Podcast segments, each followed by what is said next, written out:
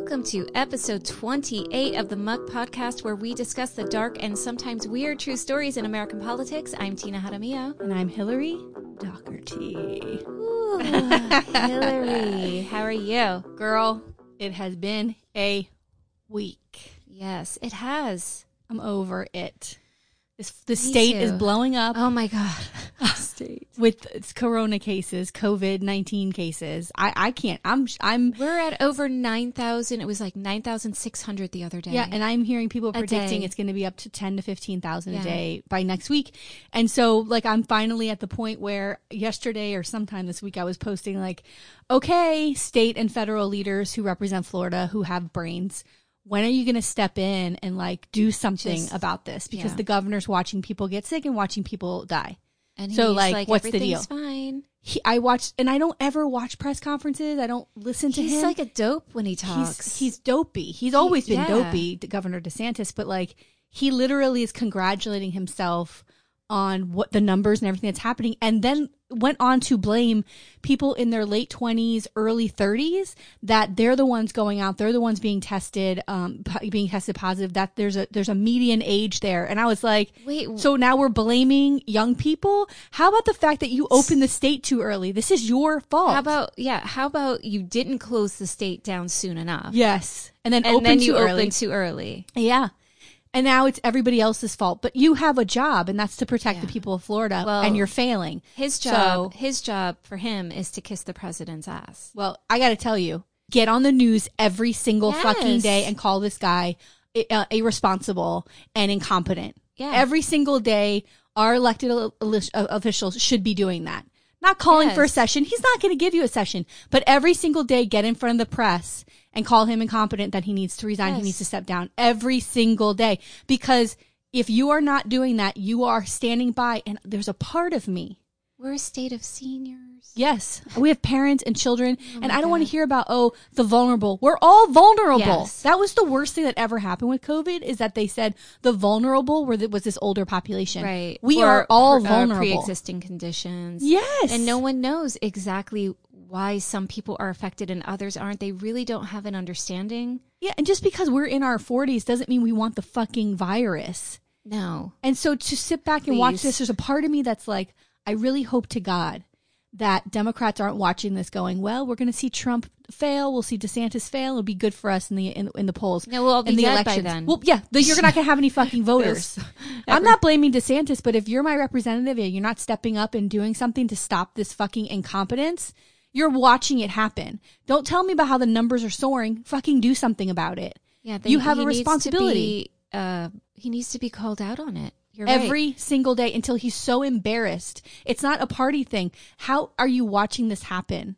People Well, are out here getting sick and you're doing um, nothing. the latest a friend of mine sent me my friend karen martinez sent me a, a text this morning and she's like you know um, she's like how how are we dealing with um, remind me again why straight white men are in charge of everything because there's this article about making men feel manly in masks. Like that's where we are. To get some of these men to wear masks is we got to make it seem manly. That you know like you're being heroic if you wear your mask. Like just wear the mask. Well, that's I, I think that's part of it too. A friend of mine told me they went down after the after when everything opened up again. Uh, her kids were dying to go out to eat, and so she was like, "Okay, well, it should be okay. They're going to be distancing these tables."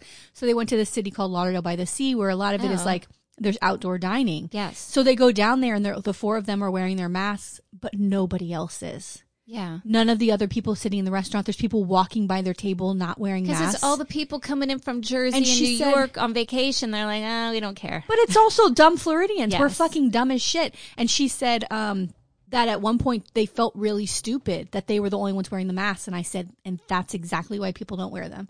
Because people, I guarantee you, go out with them. But then they see masses of masses of people and they don't want to be different.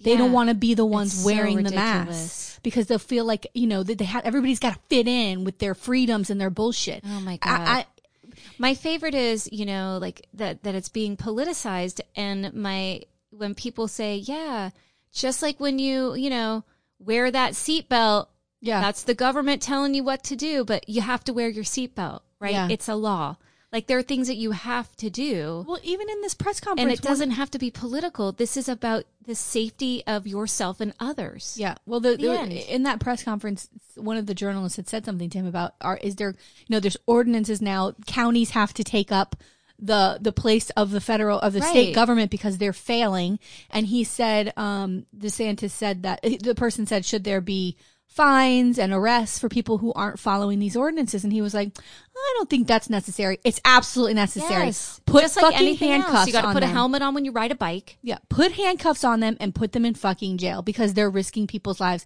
And you know, maybe you feel okay without the mask, but within two weeks, if you're sick, you don't even know who you've come in contact with. And there's videos of people coughing Listen, on people in in restaurants, my- in stores. What in the fuck is going my on? My father told me the story how he was and he and my dad you know he's older and he's just like well no it's not but not a big deal and I'm, i try to explain to him Oh, God, my no. dad's old school italian and he was speaking to a woman who had come in from new jersey and she's like yeah i had a fever. I had a fever about six days ago but the fever went away. And look at me. I'm fine. I'm like wait a minute. You talked to this lady? You spoke to her and she had a fever six days ago. That means if she had covid she's still contagious Right. but if she had a fever six days ago and then she went on an airplane and flew down here and has been walking around so she potentially infected people on an airplane at the airport Right. Who and is knows it the like, contact who she's coming to? knows? And she's like, I'm strong. I beat it. It went away. You didn't even know what you had, number one. She may not have even had COVID. Yeah, probably not. But they're saying, like, if you have a fever, yes, you should self quarantine for two weeks. She gets on an airplane and comes to Florida. So this is the people that we're dealing with. Well, you know, I mean, it's the worst time in our history to have a pandemic because because there's too many it- stupid the people. the shit that's leading up to like the fake news and all of these things that have led up to it. It's like now we're equating the same. This is not a, a Democrats trying to sell something. and you You're- even have uh, the the vice president, who's the head the head of the coronavirus task force, asked, you know, can you just tell people, like, Yes. that it's important to put a mask on? yeah And he deflects it, saying, you know, it's up to state. You know, right. he will not say it. So Governor DeSantis will not the same. say it. So that's also something I was thinking when I was watching that press conference. Well, al- although it was as I was watching the press conference, I was a little too fired up and wrote about thirty to forty comments as this live fucking press conference was going, and people were like. Reach, you know, liking or either replying to the com- my comments, being like, "Oh, libtard" or whatever. Yeah. But one of my comments, which I ignore, I don't give a fuck. But he, one of my comments to him was like, "It is your supporters, your freedom fighter, right wing people who are refusing to put masks on Yeah. that you're saying is important. So you need to have a direct con, con conversation with them in the camera, saying, put a mask on. "Put a mask on." You have to do that. This is not. This is not an option. I know now they're calling them mask holes for Oh not my putting their masks on. I can't stand it, All right, girl. are you ready? I hate the state so much. I do too. We're, li- I mean, we are full. It's Florida, and we are just. that- That's just what we are. We Right. are a stupid, stupid state.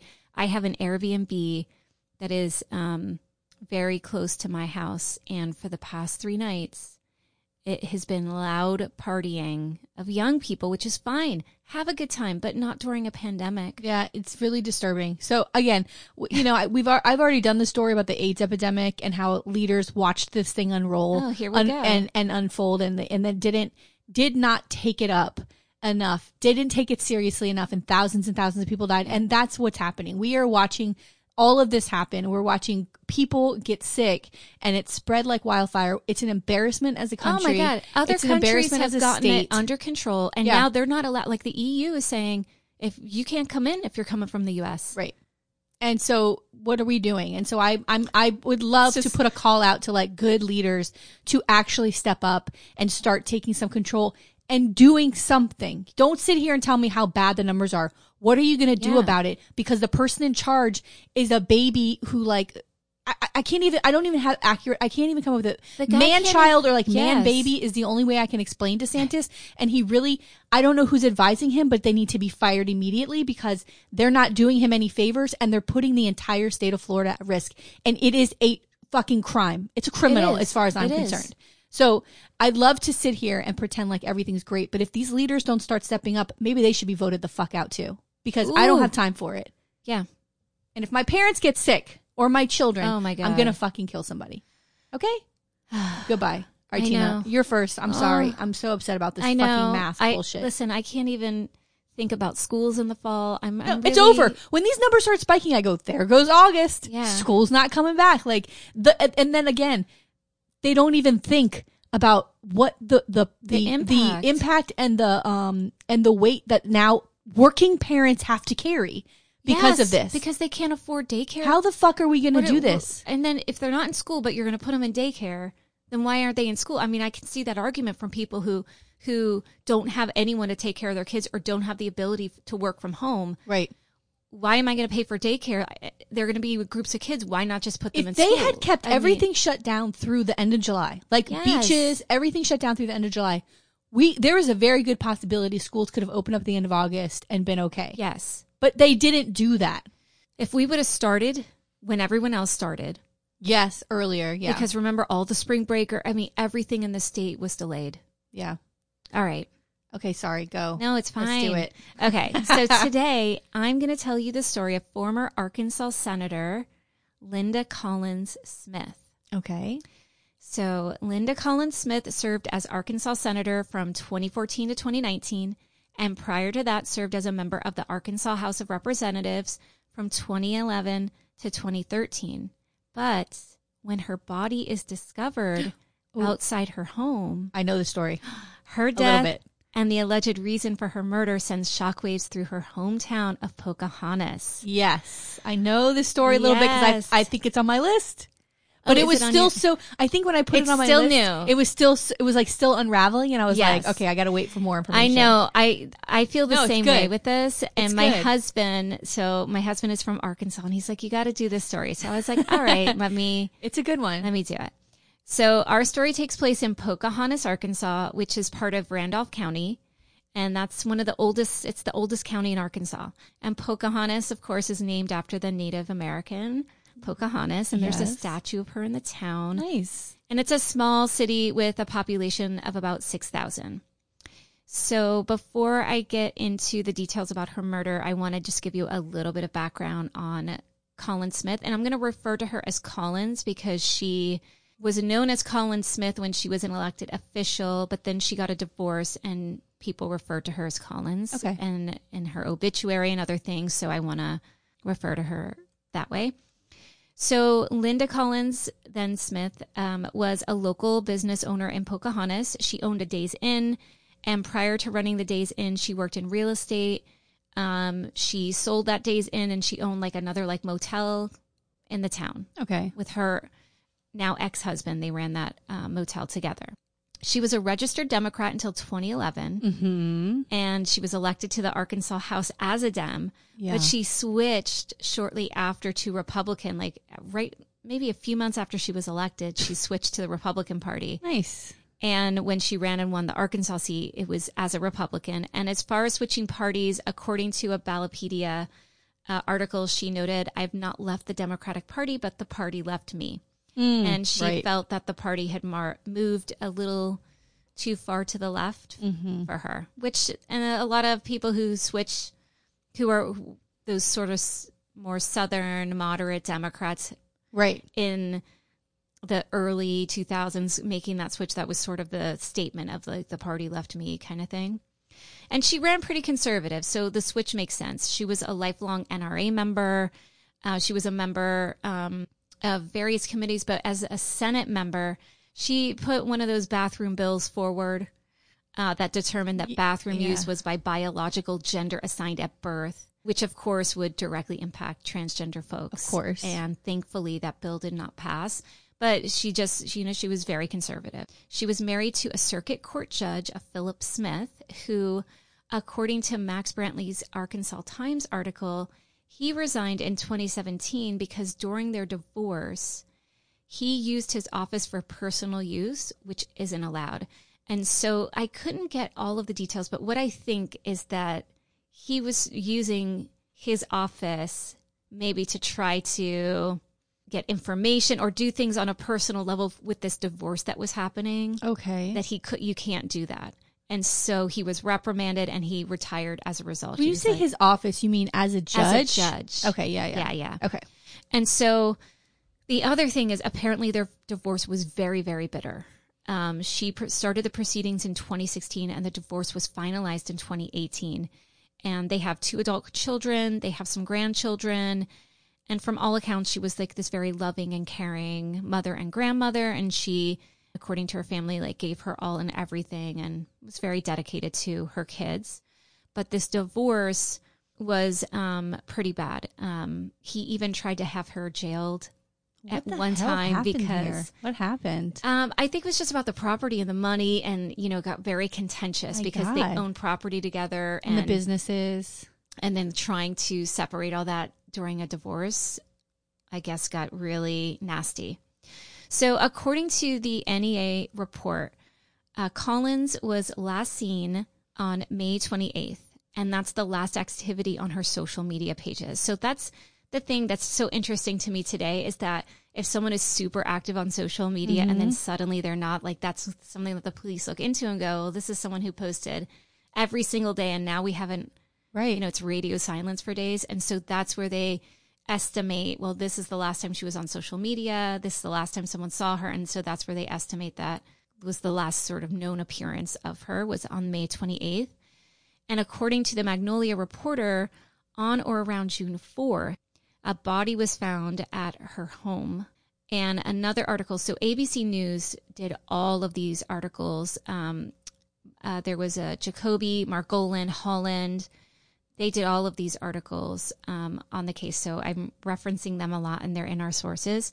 But they indicate that Collins' son and her father went to the house because they hadn't heard from her. So they're like, let's go and check things right, out. Right. Right. And in the driveway, Mm. they find um, a body that's been wrapped in a blanket under a tarp. Yeah.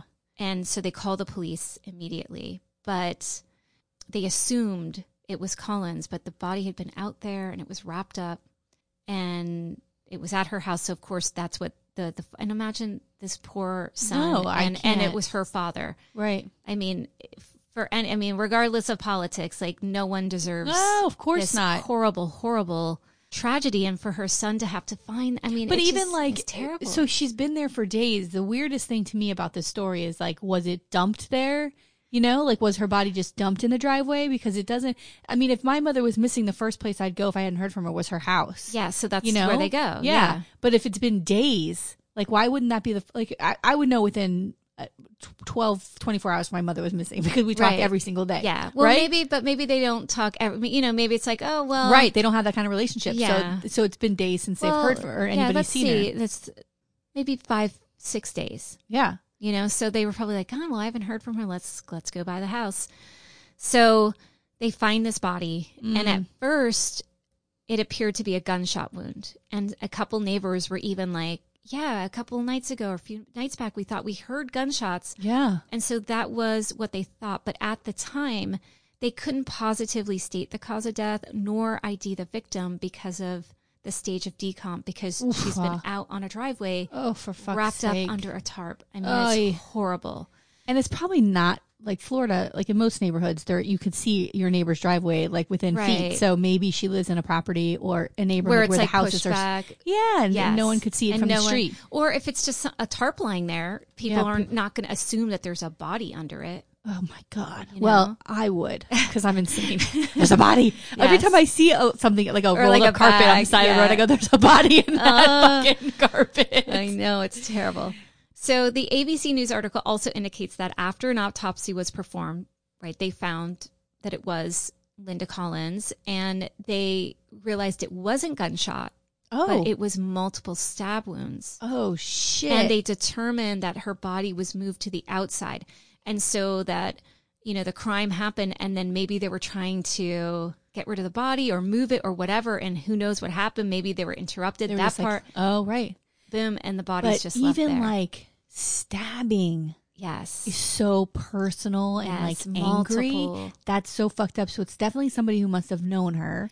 And then why not just leave the ha- body in the house and get the fuck out? Why? I are think they were. Tr- I think it? they were maybe trying to move the body. Yeah, but like, where are you going? Just leave it, Who knows? I'm like, well, if you want to like make it seem like she disappeared, or and, and maybe the- get rid of evidence. Yeah, if there's any of the evidence on the body. body that it could link to the killer. yeah. I was just listening. I've been listening to Dateline, um, the podcast. I Told you it's so good. Yeah, and it's um, and there was a similar crime where it, it was a husband, and Of course, he, it's always the husband.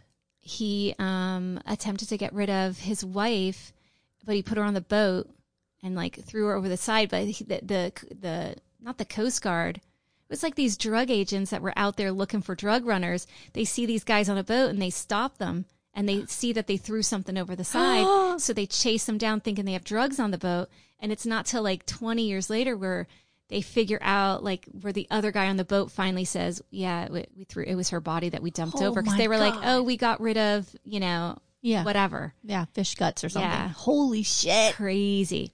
So, who committed this heinous act? So, about a week after Collins's murder, a Rebecca Lynn O'Donnell Mm-hmm. is arrested for the crime. Whoa. So, on the way to Collins's visitation, she and her fiance, Rebe- Rebecca O'Donnell and her fiance, are going to the visitation for Collins. Okay. And the cops stop her and they're like, boom, arrested. You mean like the funeral, whatever the services? Yes. Okay. So, um, again, according to ABC News, allegedly O'Donnell worked for Collins as an aide, Mm. like during her campaign and all of that. She was a manager of her personal and business finances, and she was like a longtime friend. And it reminded me of the Selena story. Yes. Oh my god, I was just gonna say Doesn't Selena. it, Selena? Oh my God. I still love Bitty that bitty movie. Oh. It's a great. What a story. Jesus, Maron. But the And same thing that, with it's this. the same thing like that president of the fan club someone that was so close that was like skimming money and ends up being the one who murders her because selena like finds out about it and you guys should watch the movie with uh, j-lo Yeah. Oh my God, J Lo. So, um, uh, so this woman is older, or or is she younger? she is younger than than collins Okay. she is i want to say like i think she was 47 at Okay. the time of this and collins was like early 50s and so Dang. yeah So so I'm dying to know I what the hell's know. going on well, here. I, so this is the thing. The the court case is still happening. right. So, but there's a mountain of evidence. Okay. And so this is all alleged that she's allegedly done this because she is going to be tried in October of 2020. So we'll do an update whenever that trial ends. But one of the things that led to her arrest is allegedly there was surveillance video showing O'Donnell on the day of the murder, uh, removed on that 28th, which is the day that they're Yeah. assuming that all of this She happened disappeared. Right. um, that she was removing security cameras from inside the house. So there's videos of her removing cameras. So the cameras are taken out, so there's no footage of what happened inside the house, and she's the person that removed the cameras, which is very suspicious. Yeah. Like, why are you doing? Why are you doing Yeah, that? Yeah. and um, her fiance said that her that O'Donnell that day had told him that she was going to meet Collins for lunch on that on that last day that she was seen. So they have her, you know, going to see her for lunch. They have her removing the security cameras, and the motive they believe is financial. Okay. because remember she is in her like financial business and personal. So there's um, a couple of things that i'll get into with that. So according to the arkansas democrat gazette uh, judge fogelman issued warrants for the following. Collins uh, computer at the motel she owned a 2011 ford focus owned by o'donnell's mom uh, because the car may contain quote concealed biological evidence Mhm. According to a KAIT 8 article, additional warrants were issued for email accounts, addresses, IP addresses, any logins or sign ons from May 25th to June 4th, any web activity, Gmail, location history, Android, Google, Google Play, Google Voice, Google Calendar, Google Payments, YouTube. Yeah. So So- Google, there's a Google Oh. thing that happens apparently. Yes. That contains all of your information. yes. That's really frightening. It's By the frightening, way. but on anytime I hear cases if you're like shady, this, if you're doing some shady stuff, that's they're gonna get you Yes. with the Google stuff. They are. And if you're not shady and something's happened to you, like they can That's true, figure too. out everything of where you've gone, what That's you've true. done, and like Yeah. know what's going on. And so, um, the special prosecutor Robert Dittrich, um, as reported by the Democrat, Arkansas Democrat Gazette, says that money was this motive. And a notice filed by the special prosecutor states that the murder was quote committed for the purpose of avoiding or preventing an arrest Mm. And for pecun- pecuniary gain. So what that tells me is that Collins got wind She's stealing. of what she was doing Yeah. and was going to like turn her in or who knows what and she Right. Which is what happened with, with. Selena, right? Yes. Wasn't that woman totally Yes. skimming and doing all kinds of shady shit? yes And she's like, you have to, we're going to have to fire you. And this woman fucking lost her mind. yeah she yeah and she just Yeah. so I I mean to me it's then seems that this is planned Of course. you know like yes. not like a spur of the moment so according to I mean she's taken security cameras down yeah. So, according to WSB TV, the family had this to say upon learning that O'Donnell was arrested for the crime. We are sickened and upset that someone so close to Linda would be involved in such a terrible, heartless crime. I mean, and I think that's the worst of it. Like, if it's a stranger, it's terrible. But to know that it's someone that has been around your family, that, you know, that you've Wow, welcomed that and you imagine. like love Yeah. as a friend, Holy shit. has like committed has done this and and you trust that person or you talk to them after this death and they've talked to you and then this thing happens Dang. all right so the charges so currently o'donnell is charged with capital murder abuse of a corpse Oh, i know what a charge. tampering with physical evidence so again like i said the trial set for 2020 but they are seeking this is arkansas they Mm-hmm. are seeking the death penalty in this case and o'donnell has pled not guilty What? on all charges. Girl, you better get right. Oh well, she, she pointing the finger see- at somebody well, else? Wait, wait until you see what else happens, though. So I just wanted to do a couple of tributes before I get into some of the points of interest. So her daughter-in-law, Jennifer Mackenzie Smith, uh, said, "Now a monster has taken her away from us. My children can no longer make new memories with their grandmama. My husband doesn't have his mom. I don't have my mother-in-law. This is the most hardest thing to go through. There are no words to describe the pain and heartache. I want to thank everyone for all the love and support. She will be missed but never forgotten. Love you, grandmommy." And then it uh, this was like a online tribute hashtag Justice for Linda. And then Governor uh, Asa Hutchinson tweeted, I'm both stunned and saddened by the death of former state senator Linda Collins Smith. She was a good person who served in the public arena with passion and conviction. The First Lady and I extend our deepest sympathies for her family and friends during this difficult time. I mean, it's just, it's a terrible, terrible thing, you know, that, that family members have to, I feel like the death of any loved one is, is mm-hmm. terrible, but when it's through an act of murder, yeah. it's it's terrible and i just feel so bad for the son and the father like you know it's one thing if someone found this body but like that it's her family members found that is terrible to me It is. it's terrible so some points so like i said um, earlier that the um, the judge smith wanted collins uh, arrested for allegedly hiding money during the divorce and so you know and that thing i think that kind of stuff always happens where people want to hide how much money they have so that they don't have to give out the money. Um, the one thing i thought that was interesting in this case is that the judge on the murder case decided to put a gag order forward so that no one could discuss specific details about the case most notably the abuse of a corpse issue. So people don't know like What she did to the body. what that is so Um, it's possible she's like th- did the stabbing or she stabbed her and then wanted it to look like something else had yeah, happened, I mean, who knows? like a rape or something. Yeah, I mean, I don't know. So that's people are still wondering about that charge. Um, according to another ABC News article, three judges had to step down from the case due to varying conflicts of interest. So, I mean, this this hasn't even gone to court yet, and it's already been three different judges. A new prosecutor, Robert uh, Dietrich, is the new one, but there was someone prior to him, a Henry Boyce, who had retired, and so then there was a new prosecutor assigned. Oh my gosh. Um, and then this is something that was very interesting is allegedly Uh huh. just this year January 2020, O'Donnell now has been in jail because she's held without bond. Right.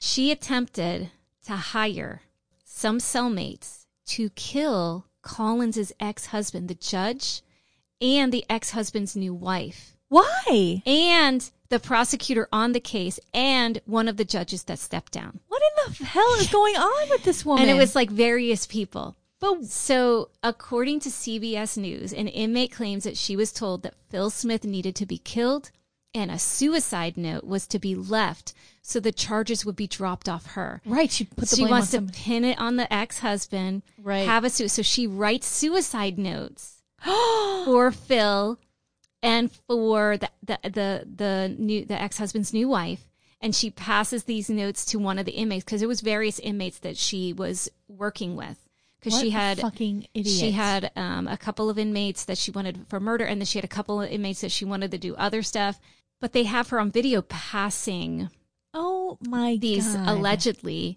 the letters and then the inmate takes the letters but in all of these sort of um whenever you have like a, a, a, a incarcerated person saying oh i have this information the defense is going to say well this is a criminal they Right. want to get lesser charges this is you know so that of But they is- have her on tape doing all Well, of it. Well, they have her just passing like the letters, Jailhouse so- rat. It's yeah. somebody who's actually watching. Give me a break. She's what? This woman's insane. Yeah, can you imagine?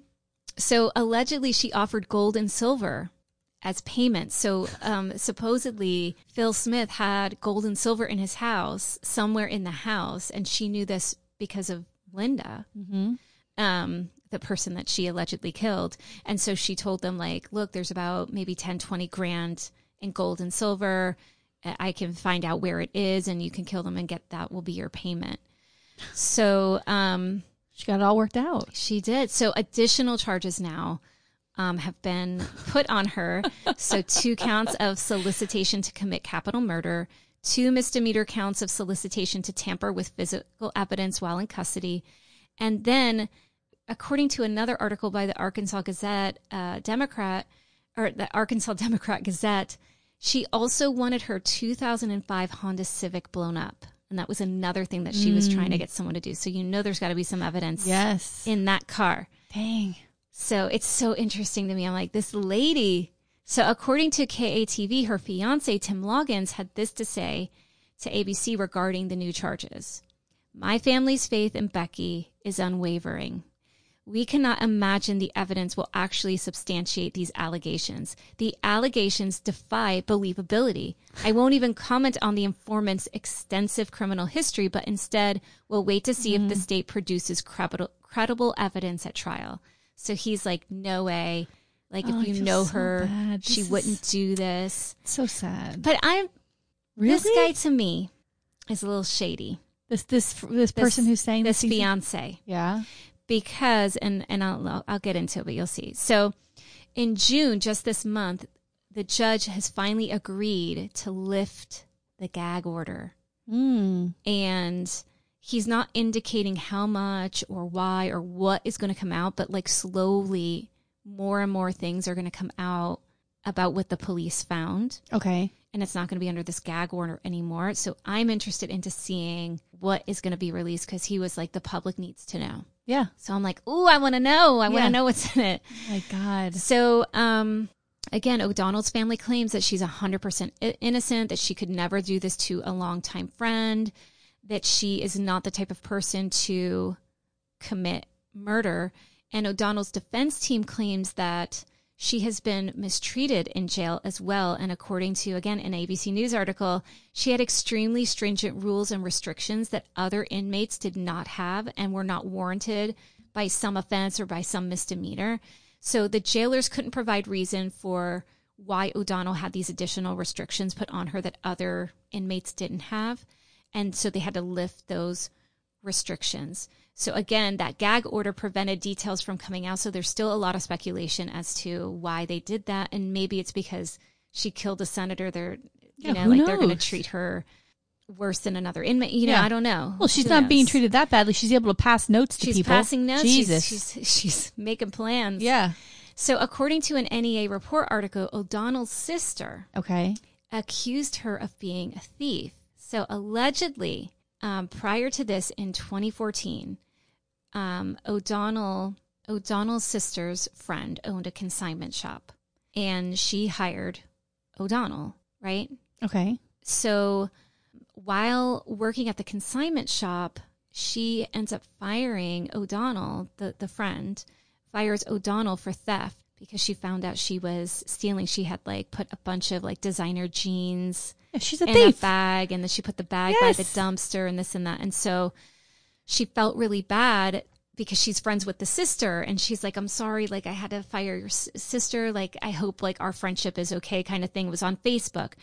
And so the sister said, look, O'Donnell, Rebecca stole about $160,000 in retirement money from our mother Holy she shit! opened up credit card. This is allegedly this was according to the sister, and this is according to the sister in a Facebook message to this consignment store Yes. owner. Okay, and sh- and she's like, here's the message.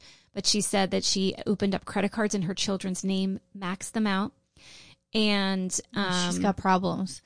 This is not. So this is like And she repeated said- behavior. Right. And she said, I wish, she told uh, Melissa Jones is the owner of that consignment shop. And she's like, I wish you would have filed charges against her. Yeah. So this is like back in 2014. So there might be this Wow. pattern of Yes.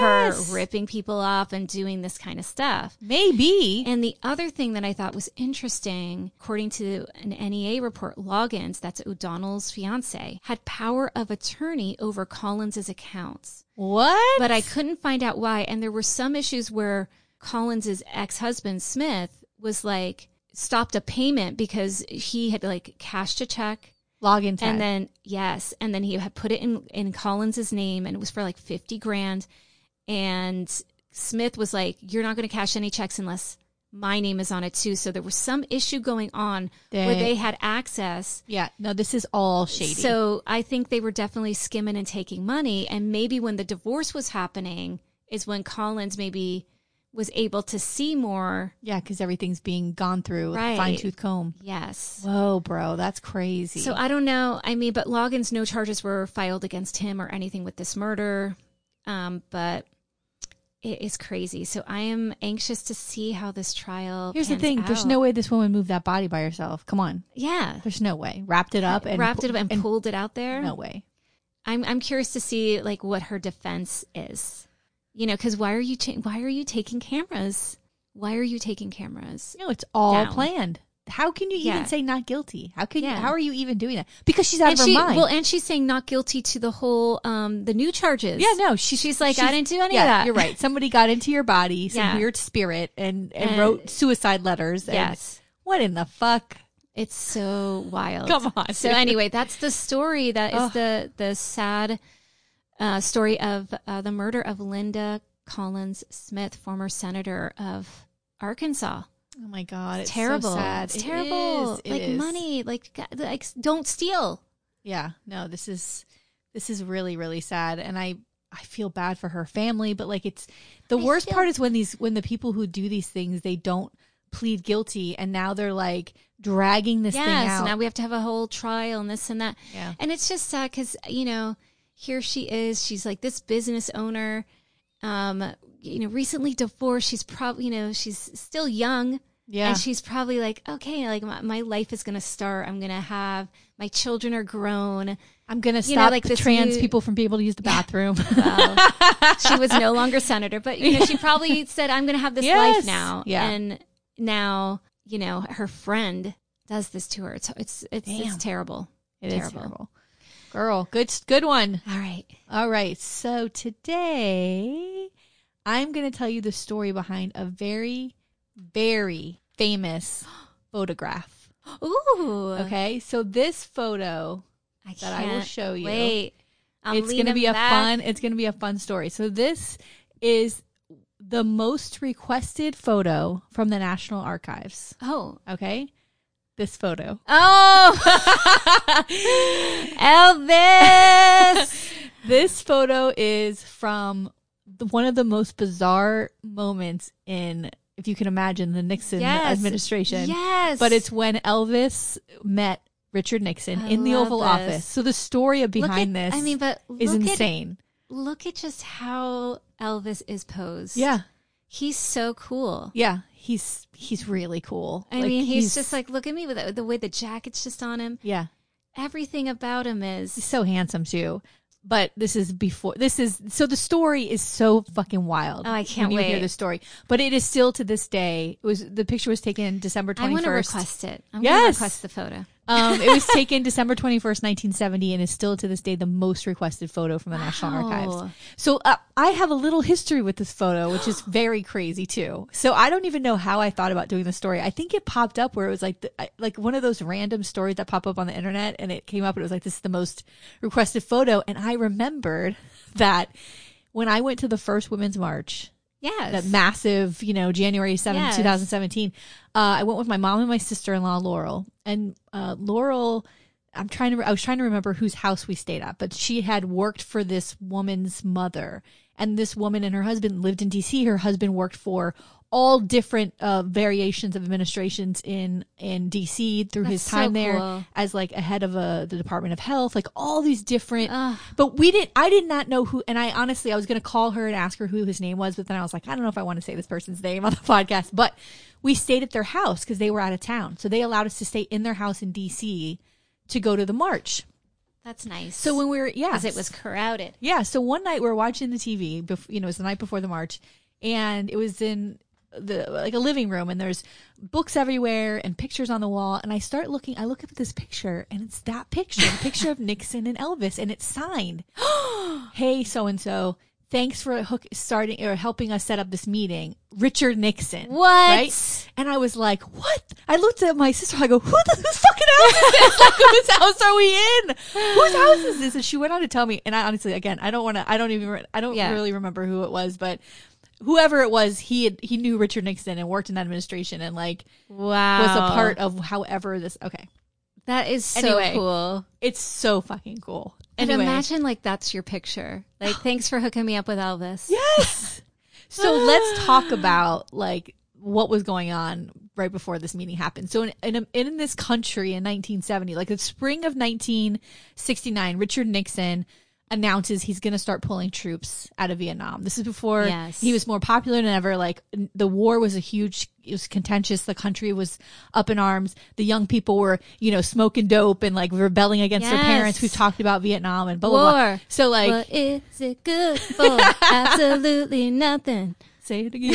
so they were, you know, it was a crazy time. And of course, Elvis, um, he's in his mid 30s. He's starting to do his shows in Vegas. He's now in that stage of his career Yeah, where, where he's, he's wearing the, the and jumpsuits glamour, yeah. and the capes and the big glasses, like the typical Elvis, not the young Elvis. We're getting Yeah. into the older Elvis, but it's right at the beginning. But he's he's really as popular as he has ever been too.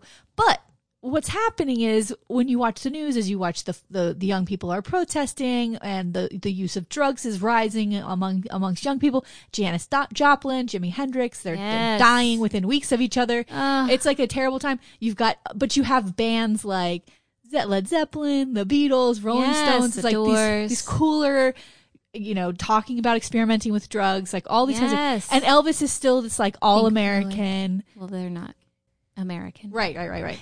But Elvis is like this all American, like I don't use drugs kind of. This is the whole right. This is the whole thing that he was trying Yes. to. But the other thing about Elvis is that he's incredibly uh, like Nixon. He's incredibly paranoid, and there's this thing about power. Like they they do have a lot in common. These two guys, you know, like Elvis really was about being in charge and having power. And he, one of the things he did was like collect badges, police badges. Oh, I didn't know that. Yeah. So he would go to like the Memphis Police Department and be like, I want to have a badge. Like, I want to be a part of, I, I, I could fight crime with you guys. Like, they, and it's Elvis. So they just fucking hand him a badge. Of course. I mean, And there's all these crazy stories about how he would pull people over. No. Or he would stop people and show them the badge and be like, yo, blah, blah, blah. Like trying to like, like I've fight never crime. heard this with Because Elvis it's- before. But, and I think, but again, these stories are like stories. They're rumors. They're things yeah, that were said. I love it. But at the imagine same time, getting it's pulled. hilarious. I would love to talk to someone who got pulled over by Elvis Yes! to be like, what What were you thinking? I, I know. Could you imagine? So the story goes that a few days before Christmas, so Elvis is in Memphis, and um, a few days before, like the so let's say it's like December 19th or something. He's in Memphis and he his father Vernon and his wife Priscilla were complaining that he had spent too much on Christmas presents. He had allegedly, according to them, spent more than a hundred thousand dollars for God. 32 handguns and 10 Mercedes Mercedes Benzes. He was just going to give them away as gifts. And so these two are like, what the fuck are you doing? Cause he's Yeah. like, you know, he's starting to get a little Yeah. kooky, right? So this annoyed Elvis, of course. And the first thing he did is he drove to the airport. This is someone who never travels alone, never like he's like, I'm out. He goes to the airport, gets on a plane by himself, and the to the just give me the next available flight, and he goes to DC. He realizes like, what the fuck am I doing here? He's bored. Gets on another flight and goes to Los Angeles. He has a house in Los Angeles. He has friends there, people he's worked with before, or whatever. God, imagine just being able to go Yeah. and do what you want. Flies everywhere by himself. Had an Amex and like that's it. Like this is American Express. card. and, he, and he's Elvis. and he's Elvis. Yeah. so, um, he was traveling with some guns and his collection of police What? badges. Like he had all these these things with him, and um, he gets to Los Angeles, and there's a this there's a couple different stories that I've read of how this popped into his head, but he decides he wants a badge from the Federal Bureau of Narcotics and Dangerous Drugs, which was DEA before Yeah. DEA. So he decides that he really needs this badge. And so according to Priscilla Presley, she wrote in him, her memoir, quote, the narc badge represented some kind of ultimate power to him. Uh, with the federal narcotics badge, he believed he could legally enter any country, both wearing guns and carrying any drugs he wished. End quote. Like that's what he, he really crazy? thought. Yes. Well, he was crazy. He was getting he was getting to that. Yeah. So he really wanted this badge. And um so after just one day in Los Angeles, like now this thing's in his head that he wants it. Yes. So he Elvis asked his longtime aide Jerry Schilling to fly with him back to the Capitol. And then ch- according to Schilling, quote, he didn't say why, but I thought the badge might be part of the reason, end quote. Oh God. So, on the red eye flight, Elvis wrote a, pre- a letter to President Nixon on American Airlines uh, stationery. And again, Jerry Schilling, I just watched this whole thing last night. It was him and this uh, guy who worked at the White House who was part of all of this. But they had a conversation like 10 years ago um, with the National Archives, talked about this whole thing and how it unfolded. And he was like, I've never seen Elvis write a letter. I've seen him like, he's like, I didn't even know what he was writing. I didn't like peek over his shoulder. He was just like, I need paper. Do you think they have stationery on this plane? You know? So he writes his whole letter and This is so it's so, wild. and it's all of this is I've this is never in, heard this story. Yeah. and, And- I've seen that photo, but I've Yes. never heard this story. And all of this is in the National Archives. You can see the handwritten letter. You can see all the memos that were written at the White House. It's so fucking crazy. So this is part of the letter. I have the whole thing, but this is part of it. He writes, Dear Mr. President, first I would like to introduce myself. I am Elvis Presley and admire and have great respect for your office. The drug culture, the hippie elements, the SDS, Black Panthers, etc., Oh. do not consider me as their enemy or as they call it, the establishment. I call it America and I love it. Sir, I oh God, Elvis. Sir, I can and will be in of any service that I can to help the country out. I have no concern or motives other than helping the country out. So I wish not to be given a title or an appointed position. I can and will do more good if I were made a federal agent at large, and I will help out by doing it my way through my communications with people of all oh. ages. First and foremost, I'm an entertainer, but I, all I need is the federal cred- credentials. so he's basically He's just like, "Hey, I'm Elvis. I'll sing some songs. Yes. and tell people about how cool you are, Nixon. Just Yes. give me a badge. Yes. So he basically goes on to say like, I'm coming. I'm, I'm, this is the I'm hotel. like these hippies. Yeah. He's like, I'm staying at the Washington Hotel. He gives his room numbers. He tells, he's got a guy, I got these two guys with me, uh, Jerry Schilling and Sonny West, who, who ends up arriving from Memphis, his bodyguard. And he says, I'm registered under the name Jon Burrows. And he says, I'll be here as long as it takes to get the credentials of a federal agent. I have an, I've done an in-depth study of drug abuse and communist brainwashing techniques. and I Oh am my in- God. I am right in the middle of the whole thing where I can say where I can and will do the most good.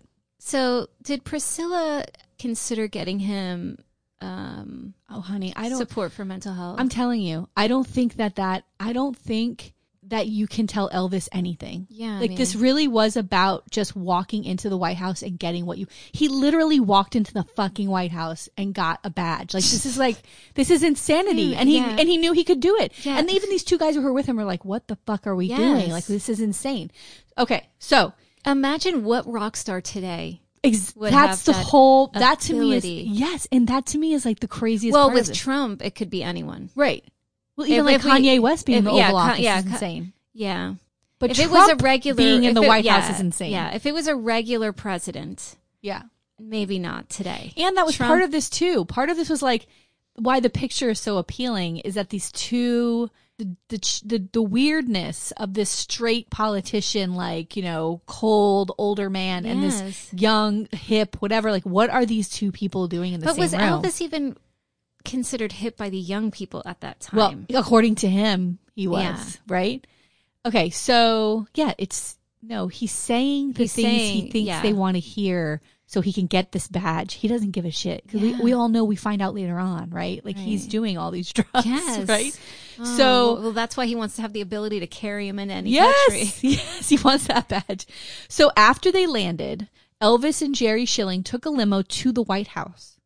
And Elvis dropped off his letter at the entrance, the northwest uh, entrance gate at about 6:30 a.m. So imagine this: you're a security guard at this gate. Now you can't drive up to these gates anymore, No. but you used to be able to drive up to this gate, and it's a long driveway to the White House. But Yeah. he drives up in in his full velvet purple suit with his With his glasses, and the cape, and he's like, "Hey, it's got this Yeah. letter," and the guard's like, "What the fuck is going Yeah. on?" And so this guy Jerry Schilling has to get a card, and he's like, "How you doing? This is Yeah, this is I'm Elvis his Presley. manager. Yeah. Blah blah blah. He's like, this is Elvis Presley, and he'd like to, this letter to get to the president. And the guy's like, uh, uh, uh, uh, okay, this is like six thirty in the morning, right?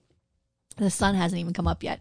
So they get back, they go back to the hotel, and then Elvis left and went to the Bureau of Narcotics and Dangerous Drugs because he's going to go there and try to get the badge, right? He got a meeting with the deputy director, but not approval for the bureau badge. The guy But was I'm like, sure "Are you out of your fucking like, mind?" "What are you talking? You're a rock Yeah. star. You're a singer. yeah, Like, get the fuck out of here. stay in your lane, Yeah. dude." Are you crazy?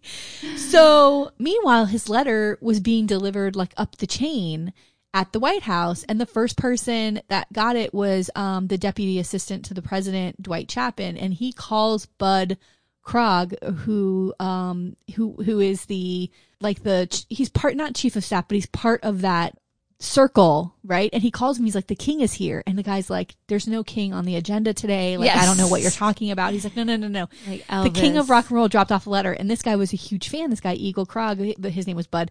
Uh, that's his nickname, and he was like, "What are you? Are you in fucking insane?" So, um, Dwight reads this whole thing that Elvis wrote, and then he writes a memo to the White House chief of staff outlining the meeting No. and why they should accept Elvis's request. So this is just guy fangirling over Yes! Elvis. Yes! And he's like, let's make it happen. I need Yeah. to see the king of rock so he yeah so he writes this memo and Uh. he gets it he sends it to the chief of staff of of, of uh, nixon's chief of staff and on the actual memo that's in the archives and we'll put it in our notes it says um, hr haldeman who was the chief of staff he wrote he signed off on it but he wrote in the memo like you must be kidding like that's written in there like you must be kidding this guy wants to come here of course, this guy Bud Krogh, he loved the idea of this Nixon Presley summit, and he persuaded his bosses, including the chief of staff, to like let's just let's Oh, just this do it. be a great media thing. Yes, It's a great be- opportunity. Yeah, he'll help us. There's all these drug issues in the country. The young people. This would be this would be perfect, right? So Krogh called the Washington Hotel and set up the meeting with Schilling, who was with Elvis. And then around noon, Elvis arrived at the White House with Schilling and then the bodyguard Sonny West, who had just come in from Memphis.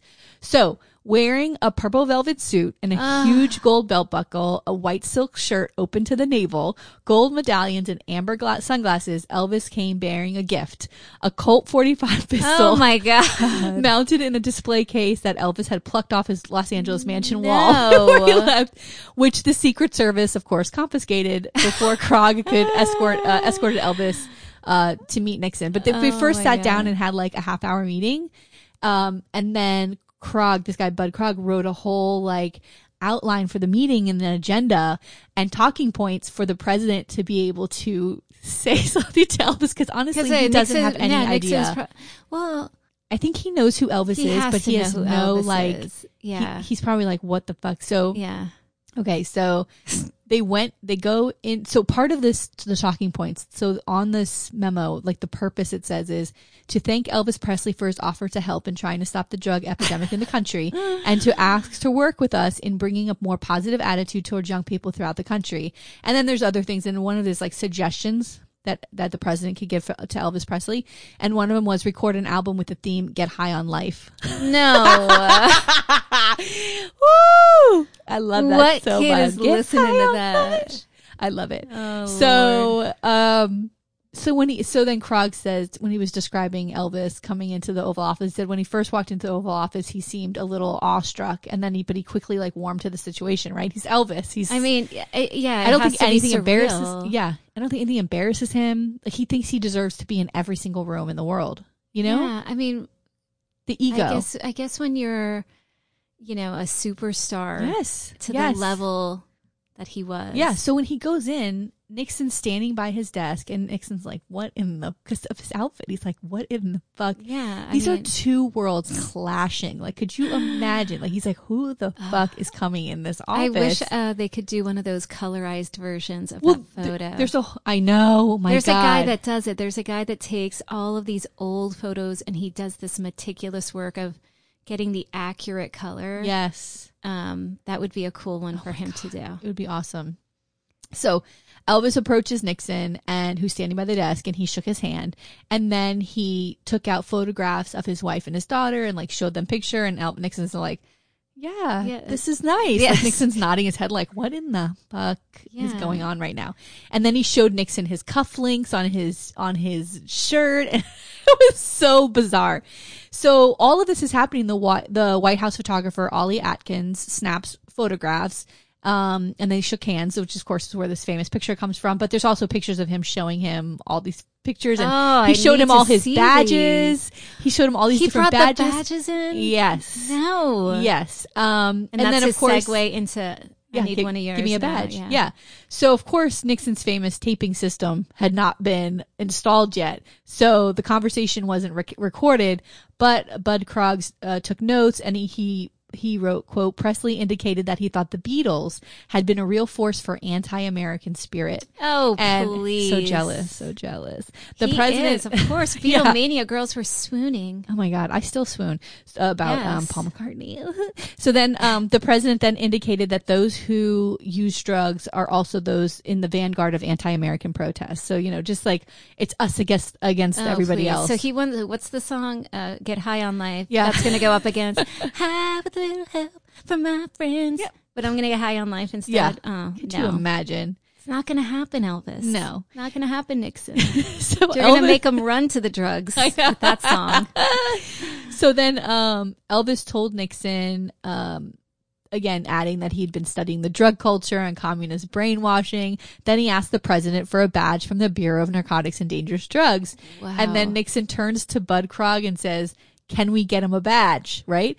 And so during that the thing I watched on YouTube with the National Archives with these guys talking about this whole thing, he was like, And what do you do when the president turns to you? Yeah, you got to say yeah. yeah, you, you you can't say no. Like you know this person shouldn't have the badge, and the president's not going to tell this guy no, right? Like so, it's like I have to then go, like yeah, I guess we could do it. And Nixon said, great, order order it done, like ordered it done, like that's it. He's getting the badge.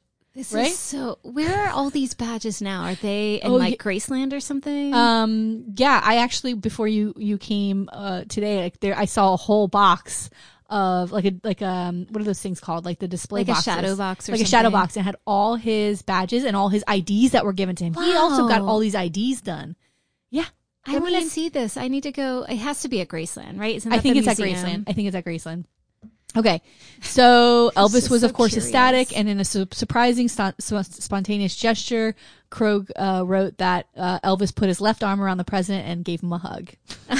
Before leaving, Elvis asked Nixon to say hello to Schilling and West, the two men who had escorted him to the Oval Office.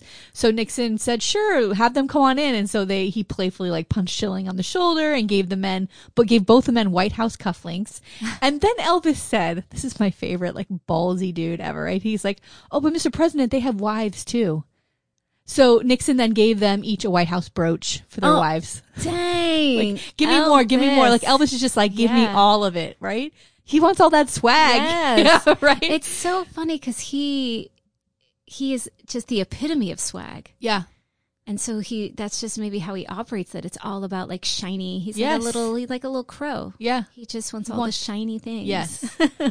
but it's like not enough to be this the most one of the most famous people in the world. He also wants to have like this Everything. law and order power, like this weird, you know, it's so It's weird. Very weird. Yeah. Um, so then after after the meeting, Egil Krogh, you know, Bud Krogh, took him took them to lunch at the White House mess, like the cafeteria, and Elvis received his gift, which was the badge. Like he got like he ordered it and while they, they went and had lunch while they waited and it showed up and it has his name engraved on it. It says Elvis uh Presley on it. um and then Elvis requested that the meeting be kept secret you know, because he's a secret agent. So he doesn't want anybody to know about the meeting. So it was made public about a year later, but nobody really gave a shit because at that point, I think started things started happening with Nixon Yeah. and, and Vietnam, of course, was like, yeah. I mean, people Yeah. are like, so what? He visited. Yeah. yeah. I love this quote by David Greenberg. He wrote a book called Nixon Shadow: The History of an Image, and it said, um, "It may not be significant as political history, nor did it benefit the president, but it's certainly interesting as cultural history in the sense that it captures a moment of early 1970s America as the country was so taken with the changes being wrought by the counterculture, which I thought was really Yeah. great too. It's Like, like, it's like this. This is the old. yeah, The two of them, and the, Yes. and moving it to something different. Yeah. And That's these two really things cool. usually people in music it did the politics Yeah. it didn't mix. You know, those two things didn't go together. No. So, um, of course, afterwards, within a few years, the public became aware of Elvis's drug issues, and of course, he didn't think. Oh, she, she also, uh, Priscilla Presley also said that he didn't think prescription drugs the same way he thought about illegal drugs. So he's taking all That's these things. still like today, though. Yes, You know, I mean, now we have the opioid crisis. yes, But he didn't think any. He didn't think those things, two things were were the same.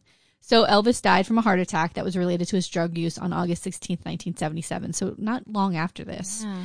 Um, and of course, Nixon resigned in disgrace in 1974. And then this guy, Egil Bud Krogh, who was part of all of this, he became infamous as an official of the Nixon administration who was imprisoned for his part in the White House, aff- like, I'm sorry, the Wa- Ooh. Watergate affair. So he was part of that whole scandal and was one of the guys who like took the hit and went to jail. Yeah, and he, when he got out, he he was able to practice law again, and he has a he had a law firm and wrote all kinds of books and like served as a pro- professor at one of these universities. What? Like, and even in this YouTube thing, I knew that this was one of the people from doing the research for the story. But I'm watching this and I'm like, he's sitting here at the National Archives Yes. doing this interview, And he was as in if, jail. as if he was somebody who, and what of course. a criminal. Yes, and so what makes me think about all these people like Michael Flynn or like Oh. all these people who like 20, 30 years from now will be doing interviews and I'm like, what? Trying to have conversations with them? I mean, this is a funny moment in history, but like also this guy's a fucking criminal. Yeah. right? Like what the fuck's going on People right have now? a short memory. oh girl, that's the worst part about all of it, especially with voting. Yeah. You know, they don't remember anything. Oh my God, that, what a wild little story. Priscilla Presley, my my only fond memories of her are in uh, the Naked Gun movies. well, yeah, let's not forget how creepy that fucking relationship was. She Oh, was she like was a 14 child. or Yeah. 15 when they met and he had her parents sign off on them getting married. She was very, she was very child. young. I mean, she yeah, definitely uh, taken advantage of. Yes. Definitely. So, oh my God, girl. It's crazy. yeah, so that's the story. It's great. Yeah. Good, good, good, good. I loved it. Awesome. All right. Well, we're almost to 30, girl. Are we going to do something for 30, do you think? I do you want to or no? let's let's see. Let's see where the wind takes us. All right. You never But- know. Nowadays, I shit pops up. We got to start covering. We got to do a big story. My God. I think we've done good the last few weeks, though, keeping it to a normal length of a of an episode. And soon we're going to have like a huge thing coming out for the podcast. Um, yes. in July. So I'm not sure what date that drops, but I'm so excited to share that oh with my everybody. God. We are very excited. Yes. All right. So I hope you have a good week. Yes. Me too. Here we go again. Another Here we week. go. Another week. All right. Bye. Bye. If you want to see any photos or take a deeper dive into our stories, please follow the episode notes on our website, themuckpodcast.fireside.fm, and be sure to follow us on Instagram and Facebook at The Muck Podcast. To support the Muck Podcast, please visit our Patreon page. We have three levels of support and different goodies for each level Muckraker, Policy Wonk, or Bleeding Heart. We can't do it without you. Music for the Muck Podcast written and performed by Sean Doherty. Coming up next week on the Muck Podcast. Yeezy 2020, No, bro. Listen, listen. Please, for the love of God, we, we, we can't have another. We can't. We can't. 2,000 men died and 20,000 were injured annually Wow. working on the, the railroads. Wow. That's a lot. Yeah, it is. 20,000 people Yeah. injured a year and 2,000 And if you lose a hand or you lose a limb, what do you, what other work are you going to be what are doing you going to now? do? Especially if you were a labor guy, Yeah. you know? Yeah.